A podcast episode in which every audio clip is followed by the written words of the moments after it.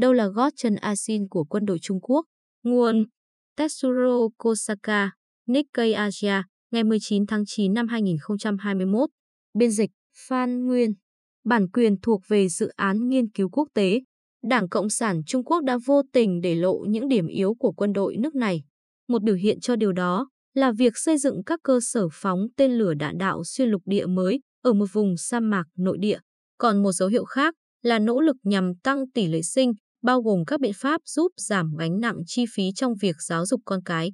Đằng sau những động thái này là bằng chứng cho thấy nước này đang giải quyết những lo ngại liên quan đến tinh thần binh sĩ cũng như khả năng của quân đội nước này trong việc thực hiện một cuộc chiến kéo dài. Trong gần một thập niên qua, Trung Quốc đã bận rộn ở Biển Đông, đầu tiên là xây dựng các đảo nhân tạo, sau đó là triển khai thiết bị radar và tên lửa. Để ngăn chặn máy bay và tàu quân sự nước ngoài tiếp cận khu vực này, và cuối cùng là triển khai tàu ngầm hạt nhân chiến lược, có khả năng phóng tên lửa đạn đạo từ vùng biển hiện đã được bảo vệ này. Tên lửa đạn đạo phóng từ tàu ngầm là vũ khí tối tân. Chúng cho phép các quốc gia tránh bị đặt vào vị trí bất lợi vì tàu ngầm chở chúng có thể nằm tại vùng nước sâu, né tránh kẻ thù cho đến phút cuối cùng. Vậy tại sao Trung Quốc lại gấp rút xây dựng các căn cứ tên lửa xuyên lục địa mới ở các vùng sa mạc nội địa? Các chuyên gia cho rằng nguyên nhân nằm ở chỗ, mặc dù Trung Quốc đã quân sự hóa một số vùng biển ở Biển Đông và triển khai tên lửa đạn đạo phóng từ tàu ngầm, nước này không còn tự tin có thể bảo vệ được khu vực này nếu xảy ra xung đột. Vào tháng 1 năm 2018, một tàu ngầm Trung Quốc đã bẽ mặt khi làm lộ việc thiếu khả năng hoạt động hiệu quả ở cấp độ cao của mình.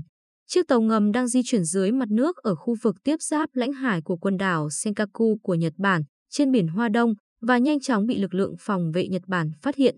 Nó nhanh chóng nổi lên và không ngần ngại dương cao lá cờ Trung Quốc, vốn trong trường hợp khác cũng có thể là lá cờ trắng đầu hàng.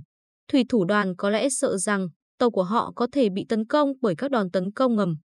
Theo luật pháp quốc tế, lực lượng phòng vệ biển Nhật Bản có thể coi con tàu này như một tàu ngầm không xác định đã xâm nhập vào lãnh hải Nhật Bản khi đang đi ngầm dưới nước.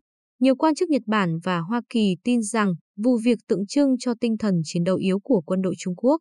Trong một phần tư thế kỷ qua, các chính phủ của Đảng Cộng sản Trung Quốc đã tăng chi tiêu quân sự và tổ chức các cuộc duyệt binh và duyệt binh hải quân.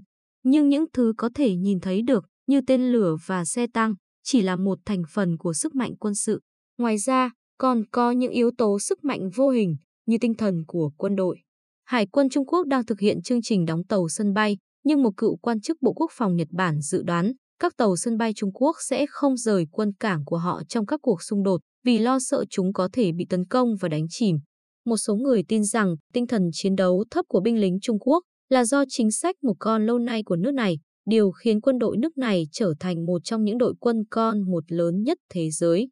Kinichi Nishimura, một cựu sĩ quan lực lượng phòng vệ mặt đất, người đã nhiều năm phân tích cán cân quân sự của Đông Á tại trụ sở tình báo quốc phòng của Bộ Quốc phòng và các nơi khác, cho biết hơn 70% binh lính Trung Quốc là con một và phần còn lại là con thứ hai, thứ ba mà cha mẹ họ đã phải chịu nộp phạt để sinh họ ra.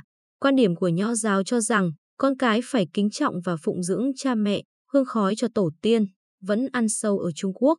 Do đó, các bậc cha mẹ đặc biệt không muốn thấy con mình chết trước họ. Các bậc cha mẹ của các hộ gia đình một con càng không muốn đứa con trai hoặc con gái duy nhất của họ trở thành một cái đinh như trong câu tục ngữ. Ở Trung Quốc, nơi người dân có xu hướng ít coi trọng nghề binh, có một câu tục ngữ, hảo thiết bất đả đinh, nghĩa là thép tốt không dùng để làm đinh, hay những cá nhân ưu tú thì không nên đi lính. Để đảm bảo có đủ quân số, Đảng Cộng sản đang nỗ lực cải thiện tiền lương và chế độ hưu trí cho binh sĩ. Vào ngày 1 tháng 8, chính phủ đã ban hành luật bảo vệ địa vị, quyền và lợi ích của quân nhân. Nỗ lực tuyệt vọng nhằm đánh bóng nghề binh này có thể là một dấu hiệu cho thấy quân đội giải phóng nhân dân đã không thể cải thiện được các nỗ lực tuyển binh của mình, đặc biệt là trước tình hình tỷ lệ sinh đang suy giảm của đất nước. Quân đội Trung Quốc đã tăng cường triển khai tàu chiến và máy bay chiến đấu kể từ vài năm trước, Nishimura nói, nhưng tỷ lệ hoạt động của chúng không thực sự cao. Có vẻ như họ không thể đào tạo đủ binh sĩ để bảo dưỡng và sửa chữa đúng cách các thiết bị công nghệ cao. Đây là một phần lý do tại sao quân đội Trung Quốc trong những năm gần đây đã phụ thuộc nhiều hơn vào máy bay không người lái và tên lửa đạn đạo. Số lượng tên lửa đạn đạo mà Trung Quốc triển khai đã tăng lên vài nghìn quả. Một trong những học thuyết quân sự của quân đội Trung Quốc không được nhiều người biết đến, nói rằng khi mới bắt đầu cuộc chiến, hãy phóng một lượng lớn tên lửa và sau đó ngay lập tức rời khỏi chiến tuyến. Chiến lược này được tiếp thu từ Liên Xô cũ, nước đóng vai trò đào tạo cho Trung Quốc khi quân đội nước này mới hình thành. Trong vài năm qua, quân đội Trung Quốc đã gấp rút bổ sung thêm nhiều máy bay chiến đấu, tàu nổi và tàu ngầm, một dấu hiệu có thể cho thấy ý định tăng số lượng tên lửa có thể phóng khi giao tranh bắt đầu. Máy bay không người lái được cho là có cùng mục đích. Chiến lược này sẽ tiếp tục, đặc biệt là khi quân đội không thể đảm bảo đủ binh lính. Để bảo vệ mình khỏi các cuộc tấn công bằng tên lửa của Trung Quốc, Nhật Bản và các quốc gia khác phải bắt đầu nghĩ đến việc tăng cường các biện pháp giảm thiểu thiệt hại. Các biện pháp này bao gồm phát triển và triển khai các vũ khí thế hệ tiếp theo như vũ khí laser năng lượng cao và súng đường sắt, sử dụng lượng điện từ để phóng đạn với tốc độ cực cao.